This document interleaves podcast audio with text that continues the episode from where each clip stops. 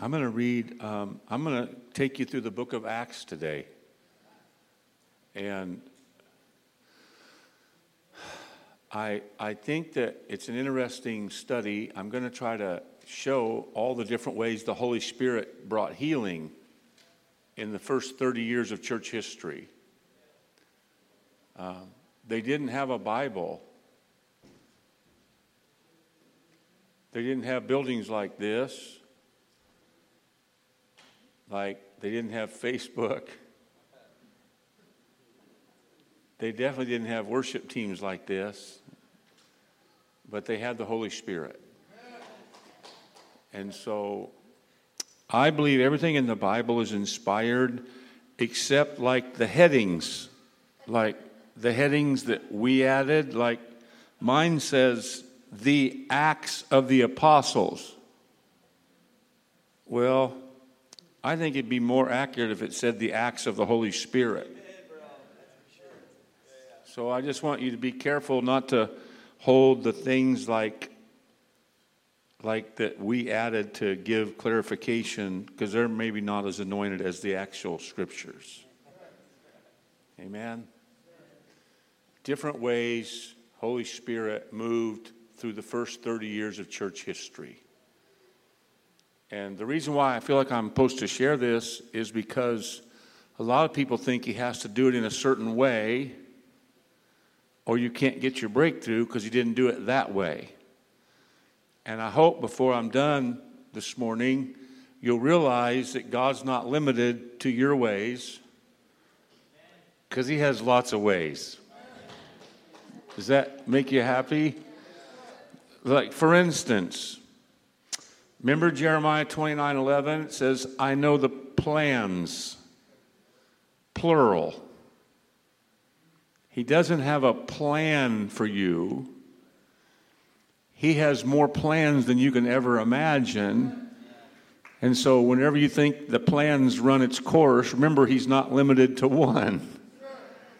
He has plans to prosper us and to give us a hope and a future. And this was on the this is on the beginning of a 70 year exile, and he still says, I haven't changed my plans. You're going to have to have some consequences, but I got more plans.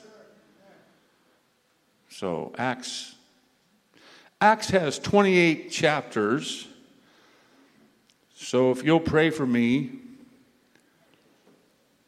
we could get done before tonight.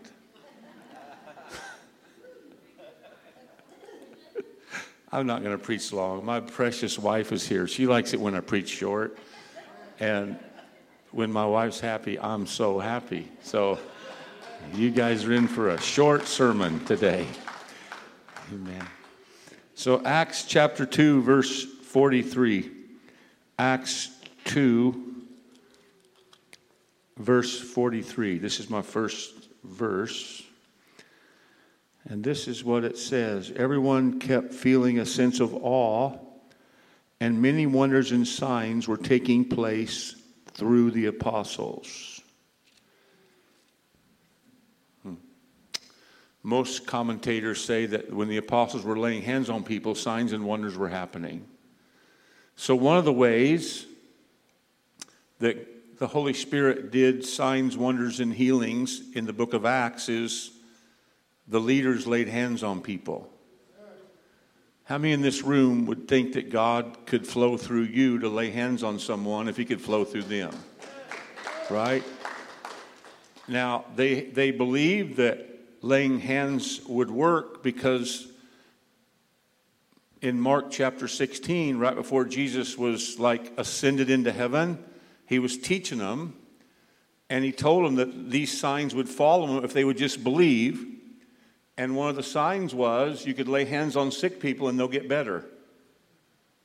Now, are you guys glad you could lay hands on somebody in this room this morning and they could get better? That's one of the ways the Holy Spirit can bring healing. Amen? So let's keep going. Acts chapter 3. This is the story of the guy at the gate beautiful. I love it. I'm not going to read it because I, want, I just want to hurry. Peter and John are going to pray. And there's a guy that's a professional beggar, 40 years old, begging for money at the gate beautiful. And so they stop and they look at him, and he looks at them and he thinks that they have money. And I love, I love, I love what Peter says silver and gold I have not. But what I have, I give you in the name. In the name. You, need to get it. In the name of Jesus. Rise up and walk.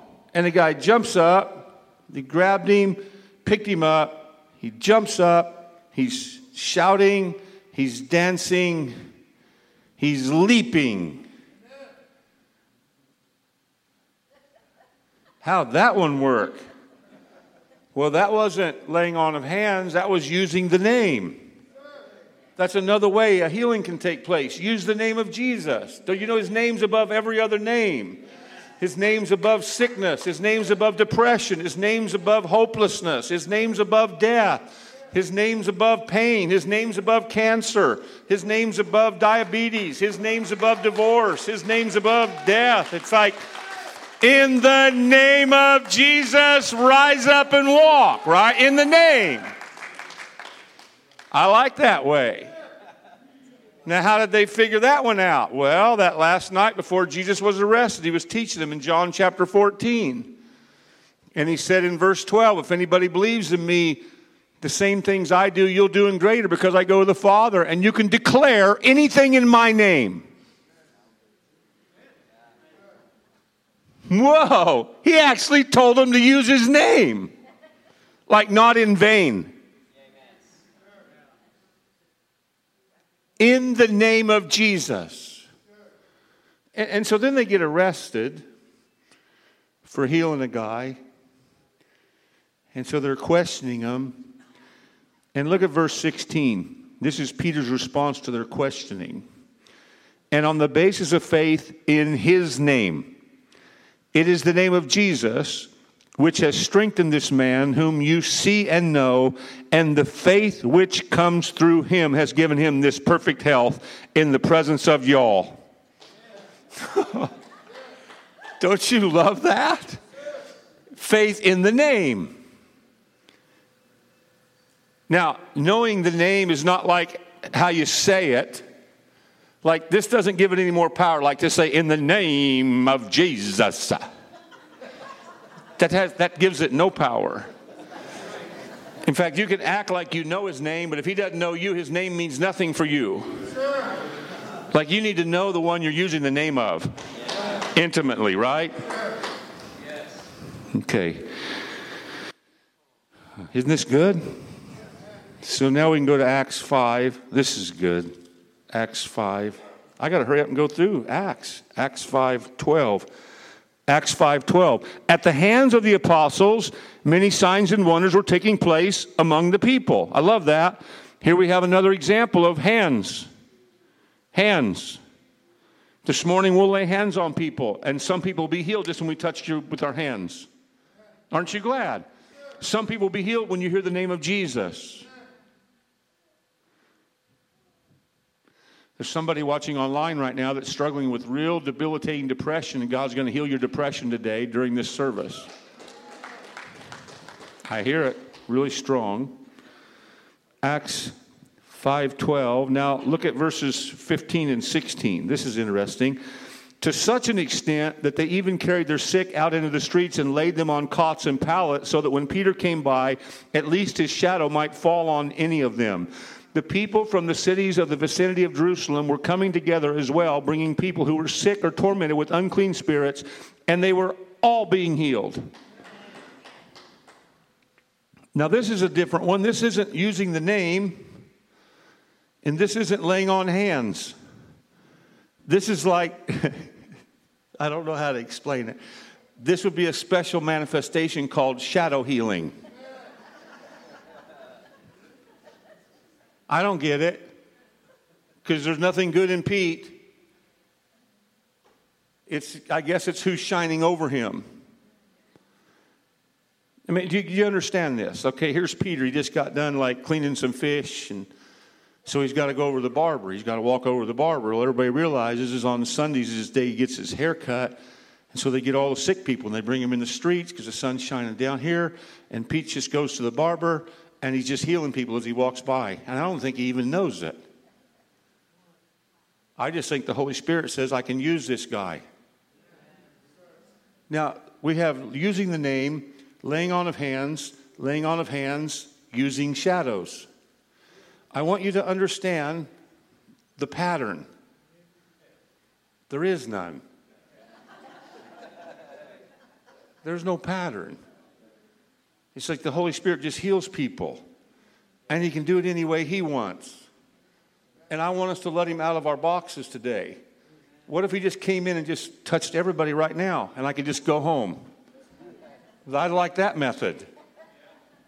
Wouldn't that be amazing? So, this is shadow healing. Like, yay. I wouldn't believe it if it wasn't in the Bible. Like, your shadow has no power unless it's in the Bible, then it happens. And if it happened once, it can happen again. Do you guys get it? Okay, I got to hurry. I got to hurry. I got to hurry. So we have laying on of hands, and then we have shadow, like a special manifestation. Oh, look at this one, Acts 6 8. Look at Acts 6 8. I love this one. And Stephen, full of grace and power, was performing great wonders and signs among the people. So, what's, Pete, what's Stephen's secret? He's just full of grace and power. It's like he doesn't have like a special manifestation for shadow or cloth, or like some people have like great anointings for pain, or there's some people that like have an anointing for like blind eyes or like marriage restoration. Everybody's got a special anointing. God equipped everybody with a special anointing. But I think maybe Stephen's method is better than all the people that have special anointings because it seems like Stephen's secret was I'm just so full of God, I spill out on people. I'm just full of God and I can't contain him, so everywhere I go, he gets on you. And miracles and signs and wonders happen because I can't hold all of God because he's bigger than me, because he's bigger than the universe. So I just keep being filled with him, and everywhere I go, he spills on you. And that releases healings. I like that one. All of us can be full. Come on. Everybody in this room can be hungry and thirsty for more. All of us can want more of His presence. So, well, I can't wait till next Sunday. Well, why did you stop drinking when you left the room? We should never stop being filled with the Spirit. We should never stop devouring our daily bread. You should never stop eating. I don't like the sign that says, I, I come with my cup upright to church so you can fill my cup. I don't think you should ever stop being filled. Are you guys with me? So, so Stephen's method is I'm just so full of faith and power and grace that signs and wonders happen. I'm not even an apostle. I've been asked to wait on tables. I'm not a preacher. So, what kind of signs and wonders is Stephen doing? Is the food never run out? I, I don't know. He was asked to wait on tables. So, the big line of people, don't worry, bring them on. I can multiply. I don't know. It doesn't say it. Don't you, as the Bible would say, what's the sign? It doesn't tell us. So, let's let our imagination run.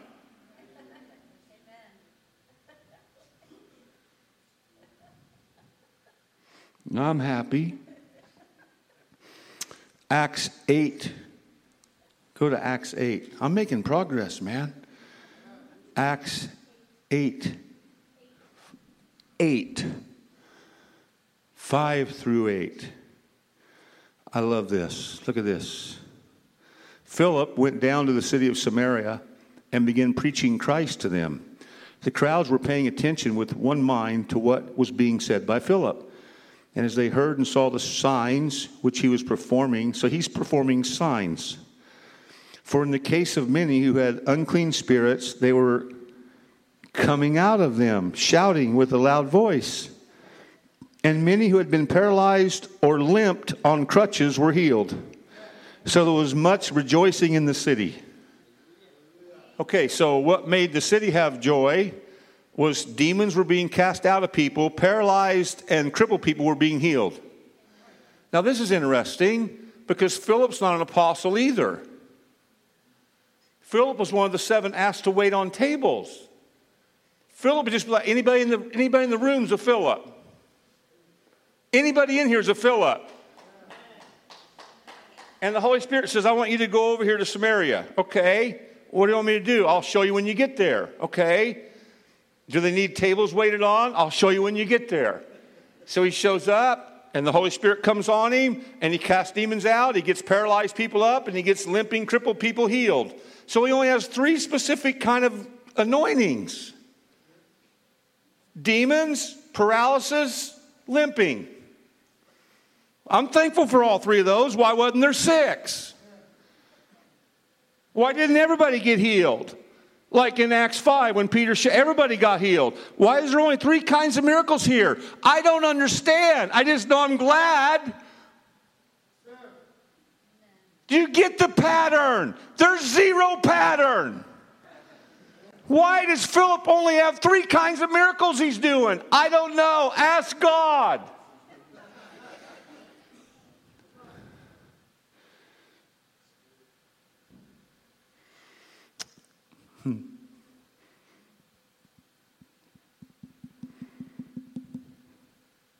In 1 Corinthians 12 9, it lists one of the manifestations of the, the Holy Spirit is gifts of healings in the plural. You'll notice that every one of these stories in the book of Acts didn't ever have all the kinds of healings that were needed, but there were always specific gifts of healings that were utilized in every one of these stories in the book of Acts. There's only one person that ever had all the gifts of healings, and his name was Jesus. And the reason why he had all the gifts of healings, because he's the only human that ever had the Spirit with no measure. You need to hear this. Jesus is the only human being that had all the Spirit that was available. And then he says, If any of you would dare or want to come after me, why don't you try by letting go of yourself, getting on your cross, and following me, and maybe you can attain to the height that I'm calling you to, because I think a student needs to become like his teacher.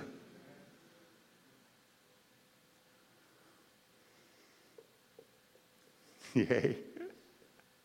Yay. Can somebody just say, Yay? Jesus healed everyone because he had the Spirit without measure. Jesus healed everyone. No one else could in the whole book of Acts because no one else had all the Spirit. Now look at Acts 9. This is an interesting story. Saul, it, this is Acts 9, like 1 through 19. I'm, not, I'm just going to paraphrase. Saul's heading up the road to Damascus to lock up prisoners that are Christians and maybe put some of them to death, maybe confiscate their property because he's trying to stop the wave of Christianity. Saul is the number one Christian terrorist on planet Earth. Like all Christians are afraid of Saul because all he wants to do is either lock him up or kill him. He hates Christians.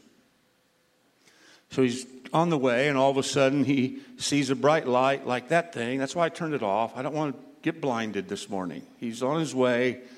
This bright light turns on, and a voice speaks. It knocks him on the ground, says, Saul, Saul, why are you persecuting me? Who are you, Lord? I'm Jesus, the one you're persecuting.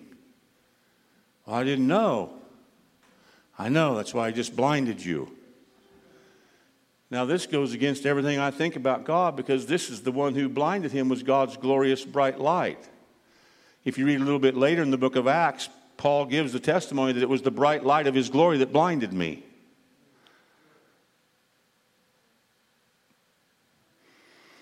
So we, we see a guy minding his own business named Ananias who gets a vision from God. I need you to go lay hands on the Christian murderer, Saul. Don't worry. You, you get it. Ananias is afraid to death of Saul because Saul has a reputation wherever he goes, Christians are either locked up or killed or tortured. And the trance, the vision, the Holy Spirit gives Ananias says, I want you to go lay hands on him. And then the Holy Spirit gives a vision to Paul, Saul. I just talked to a guy named Ananias. I think I got him talked into laying hands on you. And when he does, you're going to get my spirit in its fullness. You'll never be the same, and I'll open your eyes. So then he gives Ananias another vision. This is interesting. I'm, I'm trying to trace how the Holy Spirit does healings. He, he first causes a need for a healing. Bah! Blind. Uh oh. Well, I guess if God does it, then God can heal it. Then he gives a vision to a guy that's afraid to death of Saul. Then he gives a vision to Saul saying, I've already got a guy talked into helping you. And then he gives another vision to Ananias. Okay, he's ready, go do it. So, how did Saul get his healing? How did he get filled with the Spirit? God gave two visions to a guy who was afraid to death of him, and it was enough to get him to go put his hands on him. And so he laid hands on him at the beckoning of visions, which we need visions. Somebody needs to hear from God so you know God told you to do it. Come on. Somebody needs to know that God says, I got to do this, right? So Ananias touches him. He's filled with the Holy Spirit. He can see his eyes, and he becomes the greatest apostle of all time. Right? From somebody putting their hands on him that was afraid.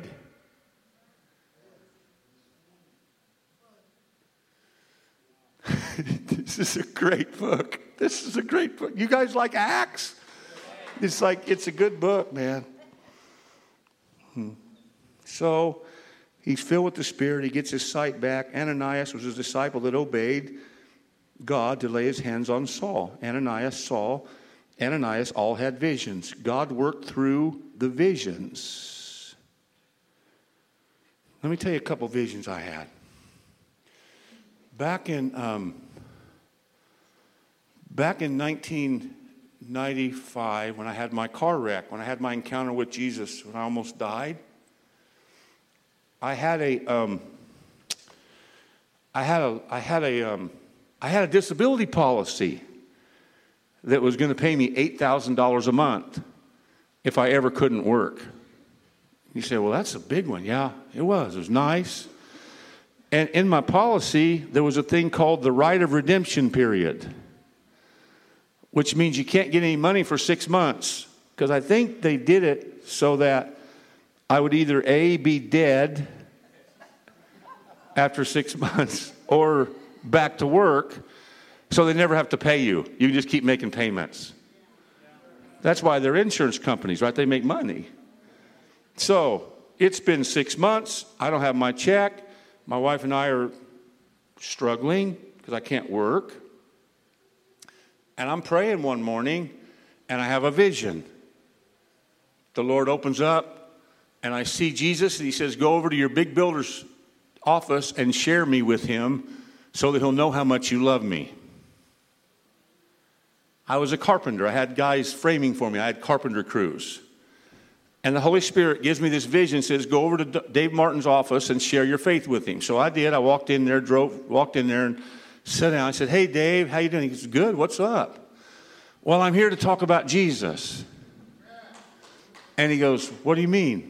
Well, I was praying this morning, and he told me if I come over and share my faith with you, I would please him. So I just want you to know that that He's really saved me. He's really filled me with His presence. He's given me hope, even though I can't work like I used to, and even though I'm kind of struggling physically. I have such joy. And Dave didn't know what to say. He's like, you know, all he could say was, Well, your daddy really raised you good. He didn't know what to say. And so after a while, I said, Dave, let me, let me say a prayer. I said a little short prayer. I said, Bless him, Lord. Help him to know you. Amen. See you, Dave. I left. I said, Jesus, what was that all about? He didn't accept you. No, but my seed never goes bad. That's what he told me. He says, That's good seed. I got good seed. There's no shelf life. You put some seed in there, you watch what I can do. Okay, I trust you. That's what he said. So, so I, um, so I got my, I got in my truck. I said, So why'd you have me go over there? I was praying about how do I get my disability check. It's been six and a half months. He goes, Well, Slow down. I said, I am slow. I'm sitting here in Dave's parking lot. What am I supposed to do? And he said, Well, drive by your old house where you used to live. I said, Why? Just do it. Why? He didn't answer me. I guess once is enough for him. So I drove over to the old house on Renner, and it was at the foot of a water tower in an industrial park, and we had moved out. Somehow, when I couldn't work, God got us a new house. I still don't understand that one. So I'm over at the old house. The grass is four foot tall. Nobody lives there. And the Holy Spirit says, Walk up on the front porch. I said, Why? He didn't answer me.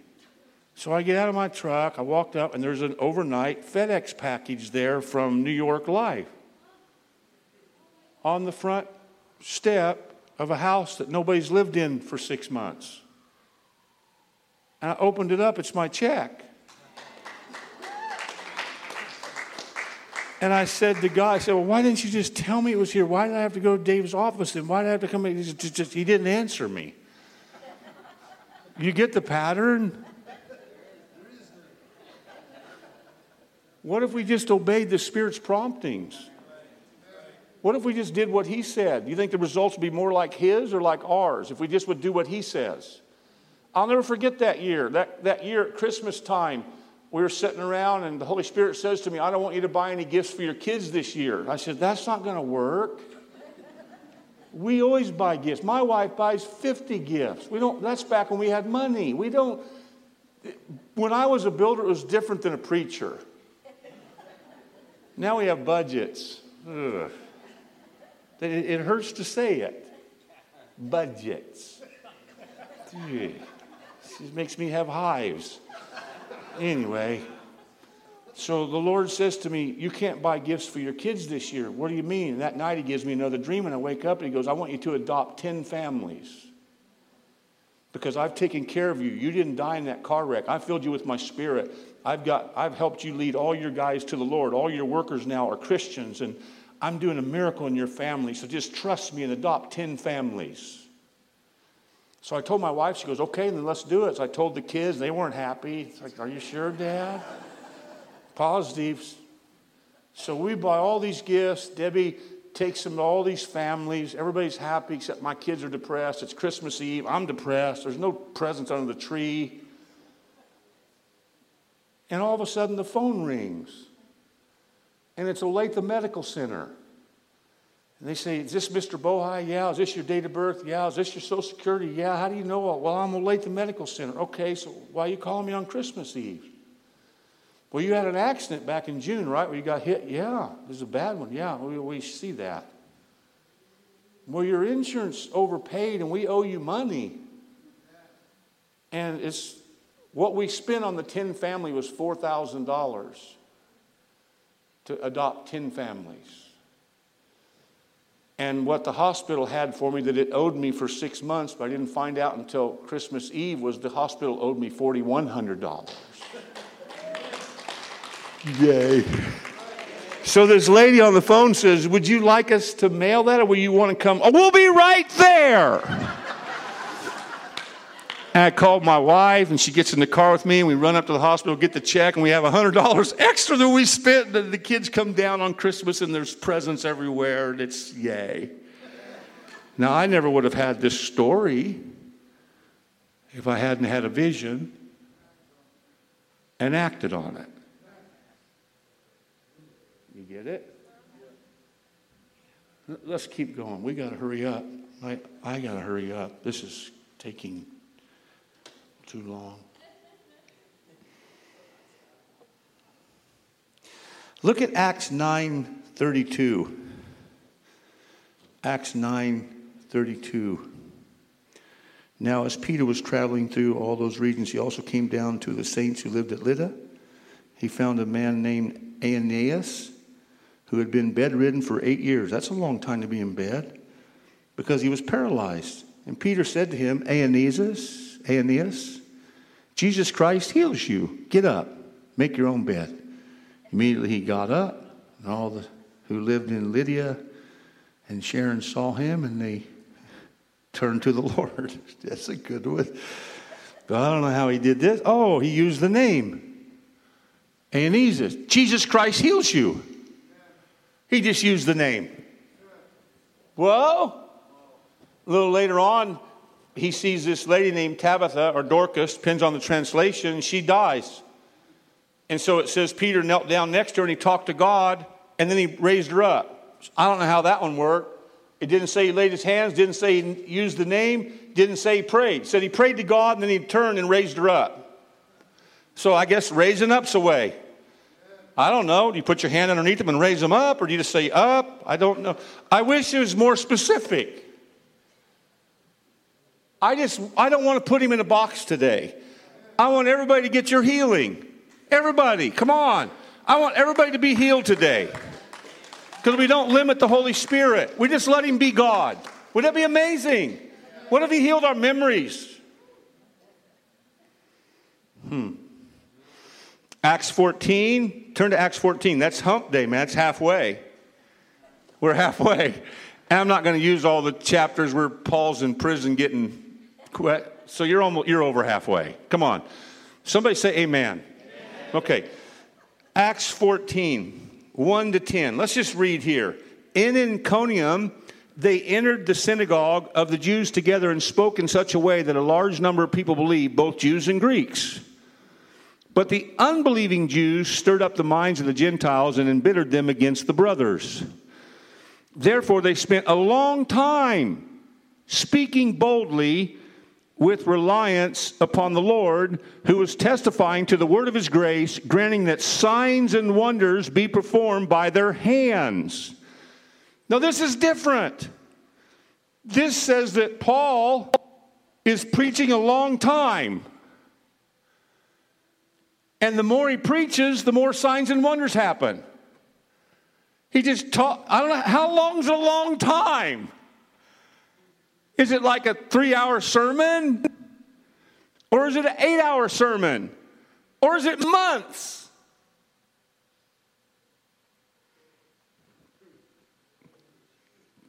When you figure that out, would you tell me? Because I don't know how long I'm supposed to preach this morning. Because if Paul could preach a long times and miracles start happening, I want to cash in on his precedent.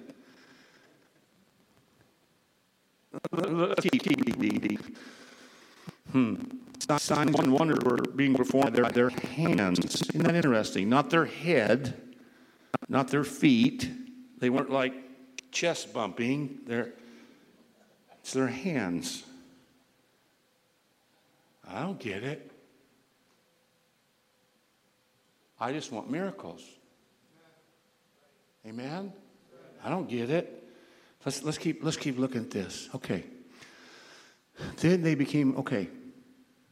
They were divided, the Jews, while other with the apostles. When an attempt was made by both the Gentiles and the Jews with their rulers to treat them abusively and to stone them, that must be your cue to leave. They want to beat them and stone them. Okay, they became aware of it and fled to the cities of Iconium, Lystra, and Derbe and the surrounding region. And there they continued to preach the gospel. So they just left the place where they were going to get beat and went somewhere else to preach, right? Okay, Lystra, a man sitting whose feet were incapacitated, he'd been disabled from his mother's womb. He'd never walked. So this is a guy that's been sick a while. He was born crippled. Come on, he's born crippled. And he's listening to Paul preach a long time. That's all I know. He's preaching a long time until he gets threatened and he goes somewhere else. He must do the same thing everywhere he goes.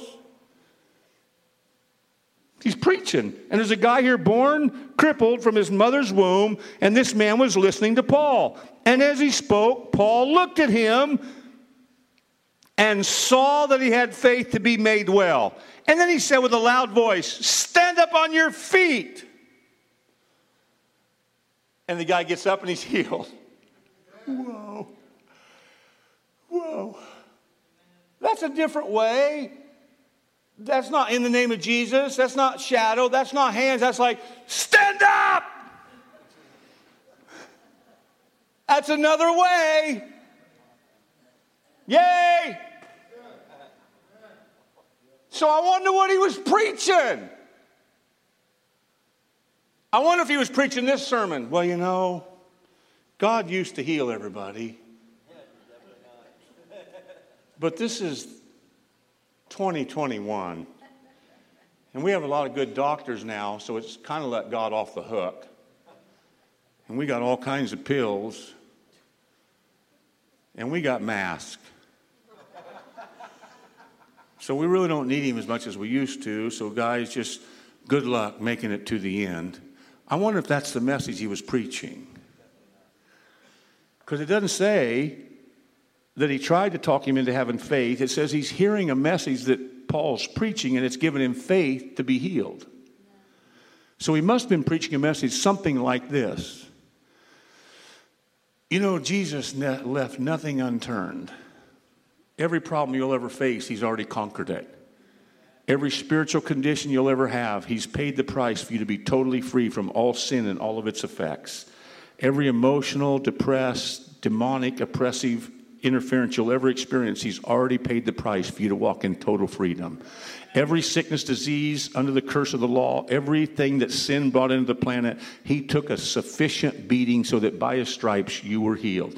I'm going to tell you, people here of Lystra and Iconium and Derbe and surrounding areas, that my Jesus that I'm preaching about, he left no stone unturned. And if you need him today, he's right here, right now, right on time. And no matter what your need is, his grace is more powerful than anything you'll ever need.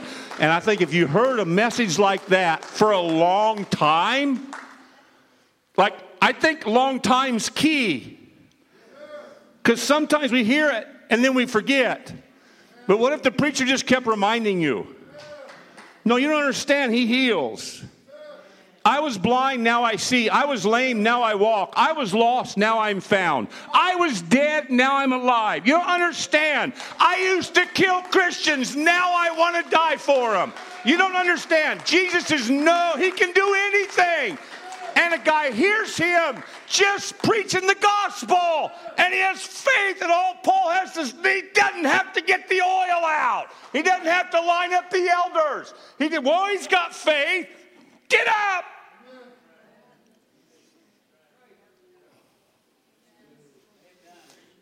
I was in Dallas, Texas, preaching at Richardson Church of the Nazarene. The Spirit was moving. I turned around, I saw a guy on a cane. I looked at him, and I saw that he had faith to be healed. I just looked at him. I shook my head at him. And the moment I did, he threw his cane down and he walked up and said, Can I testify?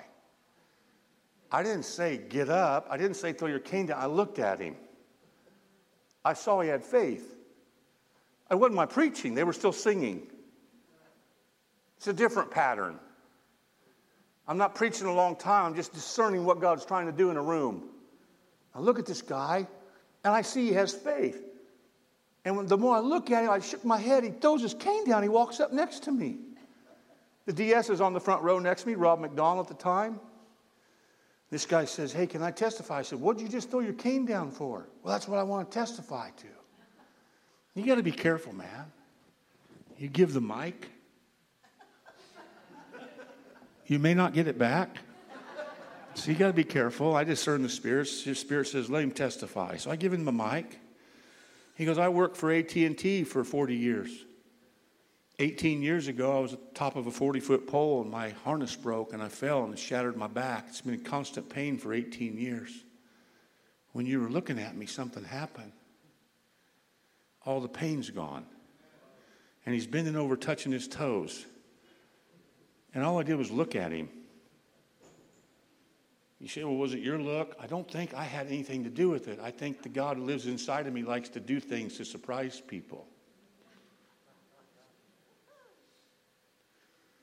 About, about five weeks ago, I did a tour where I went down to Ashland, Kentucky, and Ironton, Ohio, and then Louisville, Kentucky. On the way back, I stopped in Louisville, Kentucky, and we did a night where we had 15 churches showed up. It was a five-hour service, and so many miracles happened. But I remember looking out this one guy in the crowd that I'd been to that church three or four times, and he's always been a victim. He had a bad car wreck. He almost died. He can't walk without his wheelchair on bad days and his walker on good days. I'm looking at him, And the Holy Spirit shows me he's got faith. He's not a victim. He's actually believing tonight. So I preached my message. I tried to ignore it, you know, just, I see things. So I'm looking around, I see he's got faith. He's not a victim. This is good. So I preached my message, and then I looked over at him and said, You don't need your walker tonight. And he hadn't walked without it for four years because he can't. You don't need it. Walk up here to me. He goes, Are you sure? Yeah, come up here. So he walks up to me. And he hasn't walked with a walker for five weeks. And all I said was, Walk up to me. But I saw he had faith. You get, I saw he had faith. He wasn't a victim, he wasn't needing someone to help him. He came expecting a miracle. Do you guys get this? I, knew the next day on Facebook, he posted on my page that he walked all around this big lake, Sherman Lake, there, just outside of Shelbyville, suburb of Louisville, and he walked all the way around this lake fishing with his kids, and he has, and he hung his walker up in his living room as a testimony to what God did. Do you get it? I, I'm, I'm looking at this. I'm looking at this other lady because he's he can't walk now. There's laying in a wheelchair. I said, "Why are you in the wheelchair?" Oh, I have nerve damage. Well, you're going to get healed. How do you know? Because I can see it. Walk up here to me. She goes, I can't. Yes, you can. Walk up here to me. She gets out of her wheelchair and walks up to me. She goes, I said, Well, how'd you do that if you can't? She goes, I don't know. Are you standing here or is this my imagination? I'm standing here. You know what your problem is? Not your body, your problem is your depression. The moment I said it, she collapsed. God healed her depression.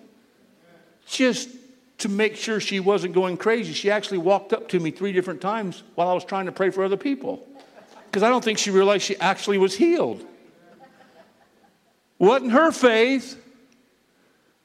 I could see it. Come on, you guys, there's no pattern.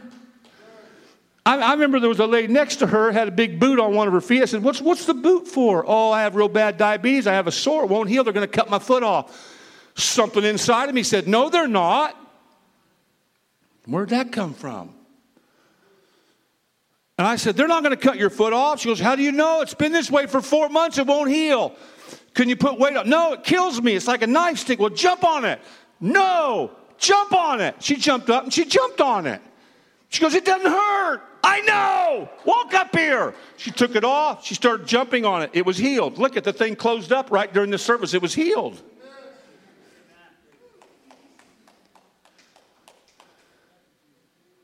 I was so tired that night. I, I, I was so tired.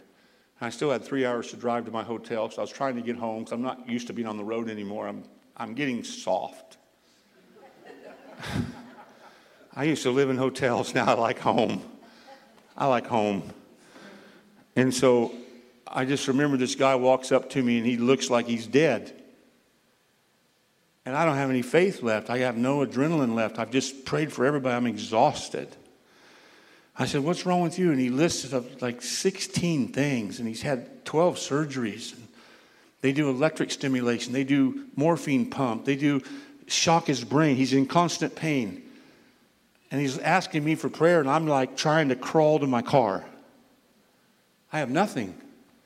I said, Okay, man, is going to put my hand on your head. That's in the Bible. Thank you, Jesus. Amen. That's what I said. Yay, power, power. Thank you, Jesus. Amen. So the guy looks at me. I said, What's wrong? He goes, I feel drunk. He, what? I don't know if I can walk. What do you mean? I feel like I'm on, I have a buzz. Okay. Can you guys help him? So they help him get back to his seat. He puts this long Facebook post on my page. He says before he left that service, all the pain left his body. He'd have surgeries on his shoulders, his neck, his hips, his knees, his ankles. All of his joints were deteriorating. And he said all the pain left his body, and he's had no pain since that service. Now I didn't have any. I didn't have any faith. I did not have any. I had exhaustion. Thank you. Yay. Okay, I got to hurry. I got to hurry. This is ridiculous. I'm getting sidetracked. Acts 15. Acts 15, 4. Acts 15, 4. when they arrived in Jerusalem, they were all received by the church and the apostles and the elders, and they were reporting all that God had done with them. They were reporting all that God had done with them. Acts 15 12. All the people kept silent and they were listening to Barnabas and Paul as they were relating all the signs and wonders that God had done through them among the Gentiles. So in Acts 15 4 and Acts 15 12, they're, they're all talking about all the things that God's doing, but they're not telling us what they are. You get it? They're like, all the wonders, all the signs, all the miracles, all the healings, but they're not telling us what they are. Don't you wish we knew? I, I want to know. Does anybody else want to know? What were they? What did you guys actually see? So, from Paul's Damascus Road experience in Acts 9 over the next six years until we get to the first General Assembly of Acts 15, all we have is Paul talking about all the signs and wonders that God did among us when we preached to the Gentiles, but it, the only story we have is the one in Acts 14. Out of all the things that God was doing through Paul, the only story we have is the one he preached a long time.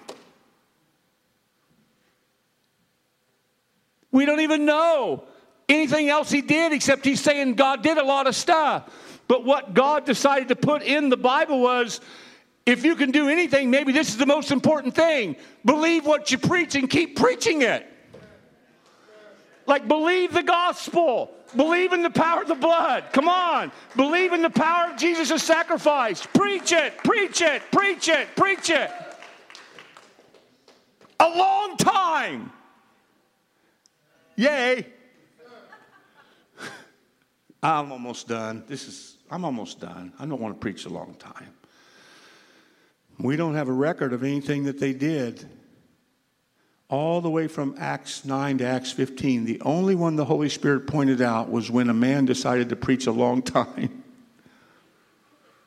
And it gave a guy faith to be healed. Amen. There's power in the word. It's the word that heals, right? Psalms 107:20, he sends his word and it heals us. In Isaiah 55, it never returns void. Hmm. Acts 16, Acts 16, 18. Now she continued doing this for many days, but Paul was so annoyed that he turned and said to the Spirit, I command you in the name of Jesus Christ, come out of her. And it came out that very moment. And so then her master sees that she has no more demonic power. So they have Paul and Silas rotted with sticks and thrown in the inner prison. And in verse 25, it says this it says, um, Now about midnight, Paul and Silas were praying and singing hymns of praise to God, and the prisoners were listening to them. So, this is a new way the Holy Spirit unleashed a miracle. Um, cast a demon out of a, of a witch doctor's girl so they can beat you and throw you in prison. So you can wait till the darkest hour when you're in the most pain and you're the most discomfort, and you can decide to pray and worship at midnight. So if you wait till the darkest hour to start your praise and worship, then really you're starting at the beginning of the day because from God's perspective, it's always evening and morning the first day evening and morning the second day. Evening and morning, the th- it's the only phrase that's consistent in all six days. God thinks the days start when we think the day's over. And if we could learn to start praising Him when we can't see the answer, when we can't feel the answer, when we don't know where He's at, if we could actually start, learn to start praising Him when it seems the most hopeless, by the time the sun comes up, we'll already be walking in our miracle. I, like God's rescue plan. God says from heaven, wait a minute, are those guys worshiping? They just got beat within an inch of their life. They're, work, they're not asking me to get them out? I think I got a good one for them. I'm going to send an isolated earthquake right there to that prison. And it's not going to tear the prison down because I'm going to use this as like a real evangelistic center. I'm just going to send it where it actually shakes all the chains off. That way I'll get all the credit. So here it goes.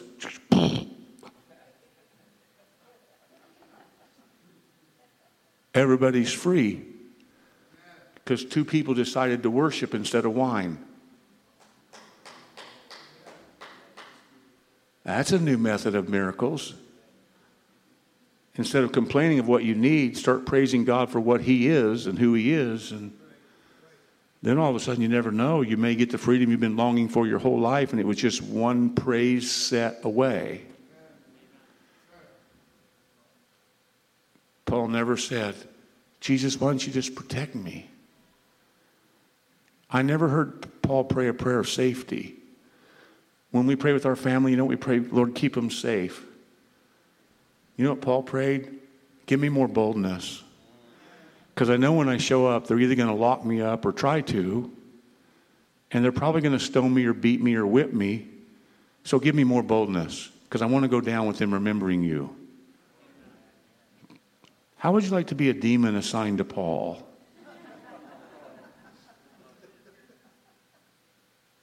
No, I'm not going to go back and taunt him anymore, Satan. It doesn't work. Every time we get somebody to beat him, he writes a new book of the New Testament. Our tactics aren't working. He actually believes. Hmm. Acts 19 it's one of my favorite chapters in the whole Bible. Acts 19 is a picture of real revival.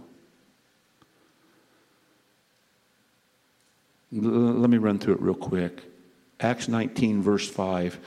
When they heard this, they were baptized in the name of the Lord Jesus. In a real revival, people actually get saved. How many are hungry to see thousands of people come to faith? Come on. In a real revival, in a real revival, people actually get saved. They get baptized, they get born again. And, and then it says, and then Paul laid his hands on them, and the Holy Spirit came on them, and they began speaking with tongues and prophesying. Number two, in a real revival, there's powerful impartations of the Holy Spirit. You guys believe that? Like if a real revival is moving, the Holy Spirit's going to touch people profoundly. I remember the first time I met Rob McCorkle in person. I had just finished a meeting in Pennsylvania. He wanted me to drive by and share with a bunch of his friends in Columbus on my way back home. So I said, Drive by? And he goes, Yeah. So I drove by, had my shorts on, my sandals, my t shirt, hair didn't look good. I walk in and I see him, you know, and he's about five foot four with shoes on. And I look at him, he's got a beard, and I think, hobbits are real. That's what I'm thinking. Hobbits are real. He's like these little fireball. He's five foot three. And he looks at me and he goes, Shrek. This guy's Shrek. I can't believe this oh, what have I done? All my friends are here, and he feels sick. And all I say is, do you have a restroom? Because I need to go to the restroom before I preach. So I did, and I walk in there, and there's a room, probably 40 people. Rob had people come from all over the state to hear me in a drive by.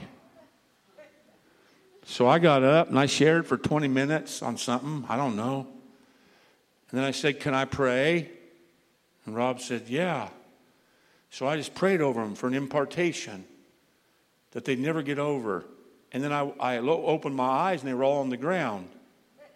All 40 of them were laying on the ground. I walked out and got in my car and drove home. I didn't stay. They're on the ground. Rob said he got up a couple hours later and he got an impartation. He never can have enough of the word. God marked him for the word right there. Well, that's a real revival in a real revival, real impartations happen. I remember when my friend Corey Jones was struggling with fear, terrible fear, terrible fear. And he says, Would you lay hands on me? And I laid hands on him. The Lord came on him so powerful. And he told me he's never struggled with fear since then. That's, a, that's an impartation, you guys.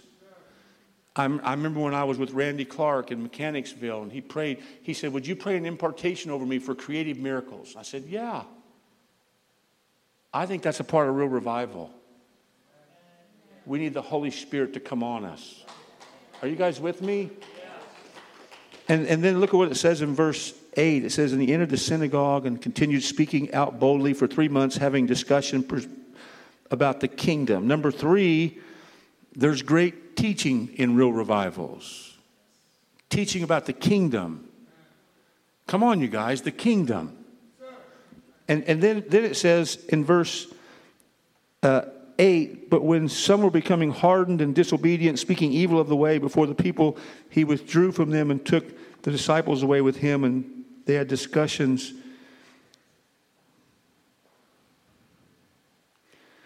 In a real revival, you don't try to force your opinion on people who aren't ready to hear it. If, if opposition comes, you, you don't try to force the gospel down someone. You go someone, you go somewhere where they're open to hear. And so he goes to this philosophy house called the School of Tyrannus. And it says he preached there for two years, never missed a day. That's amazing to me. So, part of a real revival is somebody's got to have perseverance to never stop until the revival starts. Are you with me? So, what Paul was is a tent maker, and so he would get up in the morning and make tents or leather or belts or whatever till noon, shower, and go to the house and teach from noon to sundown. So, he just did it every day. He worked half a day building leather stuff, and then half a day preaching about the kingdom for two years, every day. So if you ask Paul, what do you do for Christmas break? Well, I think I'm going to get up and build some tents. Then I'm going to shower up. Then I'm going to go to this little philosophy house because I have 12 disciples that are willing to die with me. I know the town's a quarter of a million, but I got 12. It's a good number. So I'm just going to teach them about the kingdom.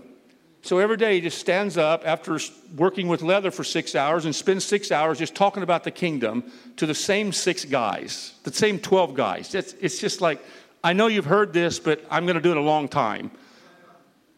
Kingdom, kingdom, kingdom, kingdom. What are you going to do for fall break? I think I'm going to get up and build some leather belts. Then I'm going to shower. Then I'm going to go to this little room, teach my 12 guys about the kingdom. Well, how long are you going to do it? I don't know. I'm on assignment. God told me to come here. He wouldn't have sent me here if he didn't want the city saved. So somebody's got to persevere into God's heart. If you don't persevere, how are you ever going to see what God can do?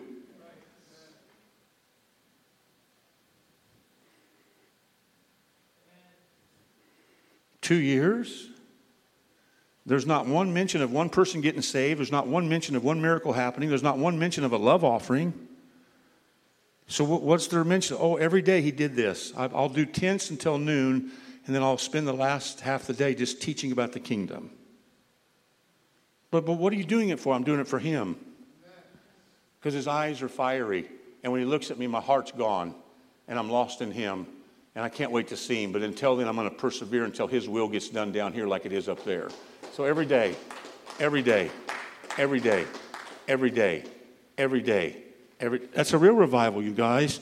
Somebody has to persevere for two years. And it says at the end of verse 10, and all of Asia heard the word of the Lord. So in a real revival, the word of God's going to spread, where there'll be no question where the word's coming from. Now, how did all of Asia hear the word of the Lord from a guy standing in a room? There's no Facebook, there's no Snapchat, there's no Instagram, there's no internet. There's just one guy. A whole continent Here's the gospel. Whoa! Come on! And then look at verse 11. And then all of a sudden, God's performing extraordinary miracles. What makes them extraordinary? Probably because they're extraordinary. By the hands of Paul, so that handkerchiefs or aprons were even carried from the body to the sick. So point number six is in a real revival, if you'll persevere into God's bullseye, supernatural, extraordinary things will start happening. This was a new method. This was a new method, guys. This is a new, new method of healing. Man, I'm preaching hard today, so I got a little sweat. Oh, that's hard. Whew. All of a sudden, some one of the mamas runs up, get those claws. His DNA is on there. Now, let's go over to Aunt Ethel. You know, the demonized one that's crazy. We can't put our hand there, she'll bite our fingers. But let's go over there. So they walk over to Aunt Ethel's room. And we knock on the door to see where she's at. She's over there gnarling in the corner like a rabid dog. So we say, Aunt Ethel, we're here to see you. Come here a minute. And if that cloth hit her, the demons would leave. And then she'd be healed. That's a new method. Are you serious? Find the craziest person and throw your clothes on them? Oh, make sure you have some sweat. Do you guys get the pattern? There's no pattern. I mean, can you imagine? She's free. Look at her. She's in her right mind. Come out. Let's have dinner, Aunt Ethel. I mean, she's healed. The language is this that they were thrown out so violently they could never come back. There was such an anointing on his clothing that they were thrown out with such pain that they would never dare come back. It's called freedom.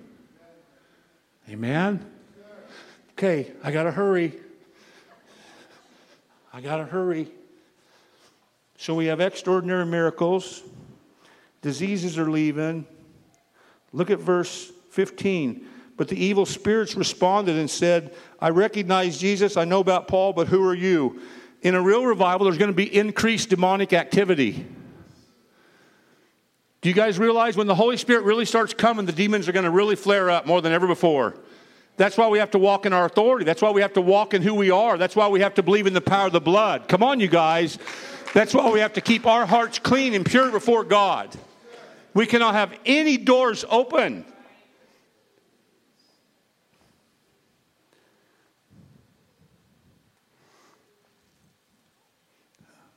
Verse 17 this became known to all who lived in Ephesus, both the Jews and the Greeks, and fear fell upon them.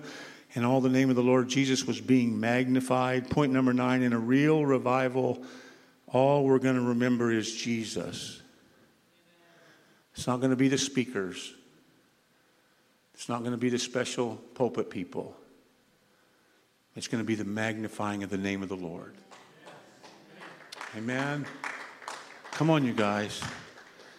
And then look here, look here. This is amazing. Um, and many of those who practice magic arts and also those who had been believed kept coming and confessing their sins publicly. Public confession. Public confession of sin in a real revival. People will not want to have any sin in their life. You guys with me? I, I remember when Sam Vassell asked me to come to his church for the first time.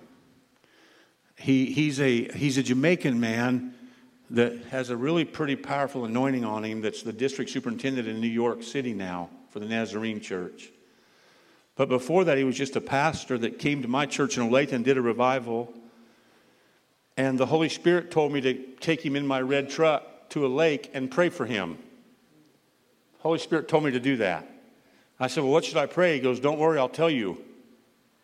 So just do that. So, how am I going to get him to come in my truck with me? Oh, give him a check. Okay, how much? $2,500. I can't give him $2,500. Give him $2,500. He'll come in your truck and you can pray for him. Are you sure, God? It's not $25. Yes, $2,500. Okay, I get it. I got it. Hey, Dr. Vassal, I have a check here for you. Whoa, what's that for? I don't know. I asked the same question, but the Lord told me to give it to you. Well, thank you. It's much appreciated. What's your name? Oh, I'm Dan Bohi. I've been listening to you preach. Yeah, I've been seeing you out there. I'm supposed to take you in my red truck to pray for you. Oh, I'll, I'd love to come with you. He would not have said that without the check. so I take him to Cedar Lake. And I just pull in and say, Dr. Vass, I'm going to pray for you now. I really don't know what I'm supposed to pray, so let's just see what God wants. So I put my hand on his chest and all of a sudden, I get caught up in the Spirit. It was weird. I could see my light leaving me because Jesus is in, he's light. I could see him leaving, going into the bright light of God's glory, and I saw myself disappear, and I lost time. I'm just in the Spirit. It's weird. And then I see my light come out and come back into me, and I said, Lord, heal his heart. Amen. He goes, That was strange. I said, Tell me about it. How long was I out? He goes, I don't know. Okay, you okay? Yeah, I'm good. I'm ready to go. Me too. So I take him back to the church. Weird. See my light hmm, disappear, come back, heal his heart. See ya. I'm glad you have my check. Amen. The next week, I'm in Alabama preaching, and that guy calls me. Brother Don, you have a minute? Yeah, who is this? This is Dr. Vassal. Yeah, what, what's going on? He goes, Well, I went to my heart doctor today for my checkup because I'm on a transplant list. I said, You are? Oh, yeah, I have myopathy. My heart only functions at 13%. I'm on a transplant list. But I went to the doctor today and he's checking all my heart functions, and my heart's now at 68%, and they don't know what happened. And he says, When can you come to my church? Because all my people need this same thing. So I went to his church. And I'll, I'll never forget, Friday night is good service. Saturday morning, I get up. They're expecting me to preach all day on Saturday and Sunday. So I get up on Saturday morning. The Holy Spirit says, I don't want you to preach one word. I want you to set a microphone up. I want them to confess their sins. They didn't fly me here to confess their sins, God. Are you sure you're not confused? Yes, I'm not confused. I want you to give them a chance to confess their sins publicly. Okay, how long? Till they're done. Okay, thank you. So I show up, Dr. Vassal, how are you doing? Man, it was a great service last night. It was, wasn't it? What are you going to preach on this morning? I don't know. They did singing. I get up. I can't preach. I can see Dr. Vassal squirming. What do you mean? We're just going to confess sins to each other. We're going to, we're going to confess our sins to each other. So we can pray for each other and get healed. We're going to practice James 5.16. So here's the mic. I'm going to sit on the front row. Love you guys. I don't know any of them.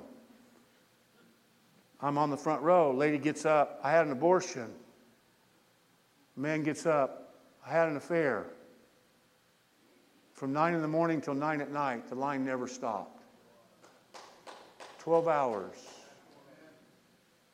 There was always five or six people waiting in line.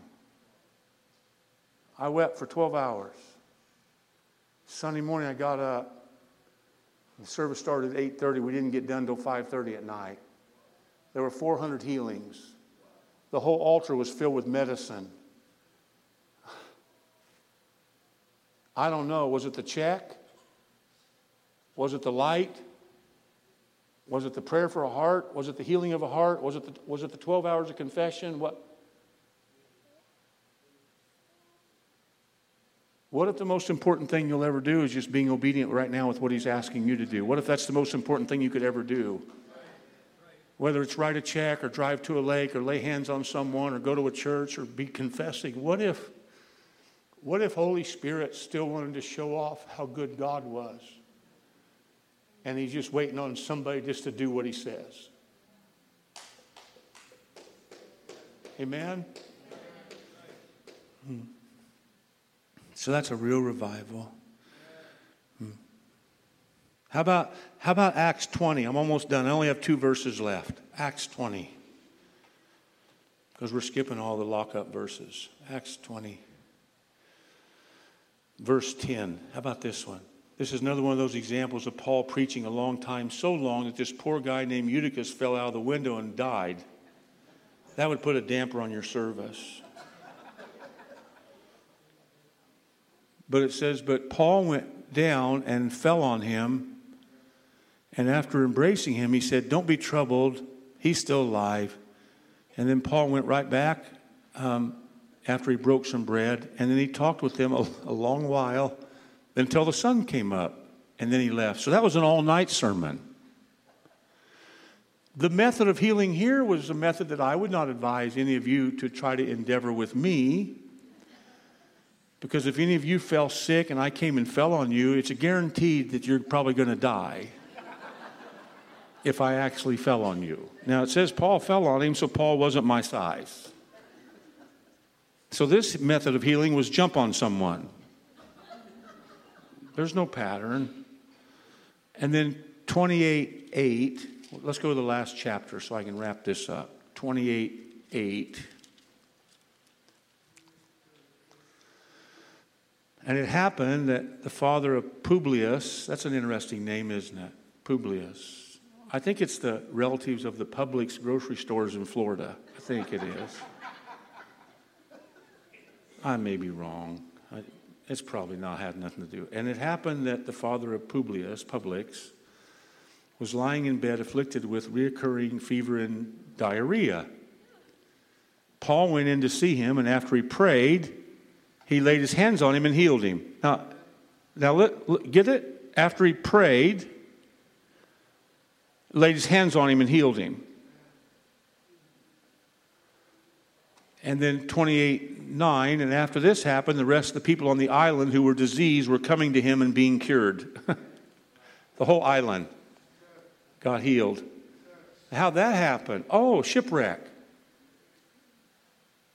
Well, we had a bad year, God. We had to navigate hand sanitizer and mask and, you know, a lot of fear, a lot of social media, a lot of social injustice and unrest, a lot of, we're on the verge of a, I know, but did you get your whole city healed? Well, now, wait a minute.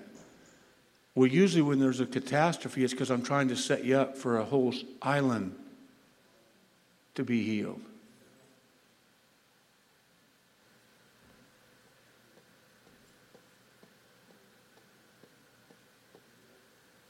They never would have even found that island if the ship wouldn't have broke apart.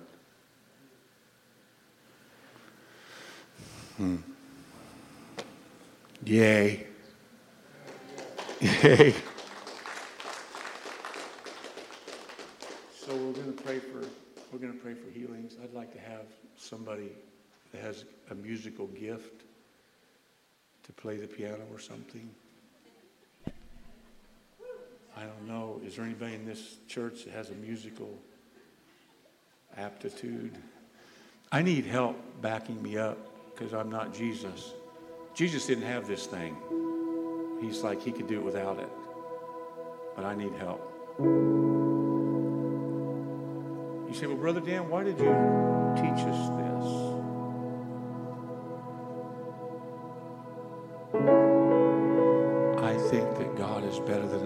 Us believe.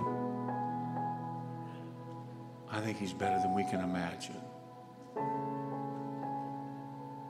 And I just wanted you to see that He's not limited in how He can touch us. Sometimes it's just a handshake, sometimes it's a word, sometimes it's a, a glance with the eyes, sometimes it's a hug. Sometimes it's you put your hand. Sometimes it's a piece of clothing. Sometimes it's a shadow. Sometimes it's a it's a jailbreak where you decide to worship instead of complain. Sometimes it's a shipwreck that lets a whole island get healed. And the only common denominator is somebody's following Holy Spirit. Somebody's just doing what he says. He's in this room. And what if, what if this church would become a real revival?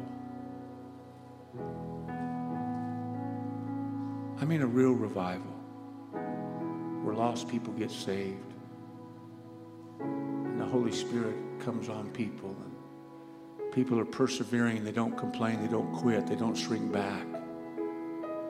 Miracles start happening. Everybody can't wait to confess their sins and demons are cast out. And no matter how demonic the increase of wickedness comes, God's glory keeps increasing. And, and at the end of the day, the whole world knows about Jesus because the city got revived.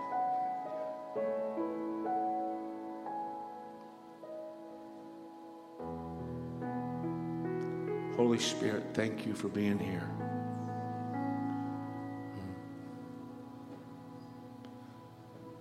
There's somebody here that strained your back this week. It's a new strain. It's real tight right now. You strained it either at work or you slept wrong. You strained your back and it's real tight right now. It's like it's bothering you. If you'll stand up, who is that?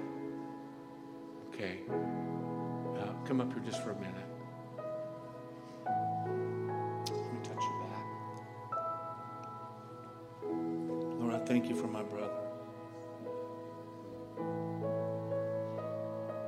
pray you'd heal this back, this pain that's strained this week. Set him free from all pain, all pain, all inflammation leave. In Jesus' name, be healed. You'll be able to breathe easier. There's been pain shooting down your leg. You'll be able to breathe easier. Lord, heal him now. You should feel better. Amen. Love you, buddy. Um,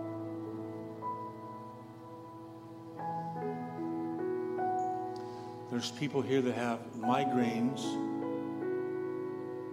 and it starts behind your eyes, and it makes you real nauseous, and God wants to take those away. Wants to take your migraines away. Who's here that has migraine problems? It starts behind your eyes. And it's just debilitating, and it takes a long time for it to go away. Come up here. Just come real fast. When I call you out, I want you to come real fast.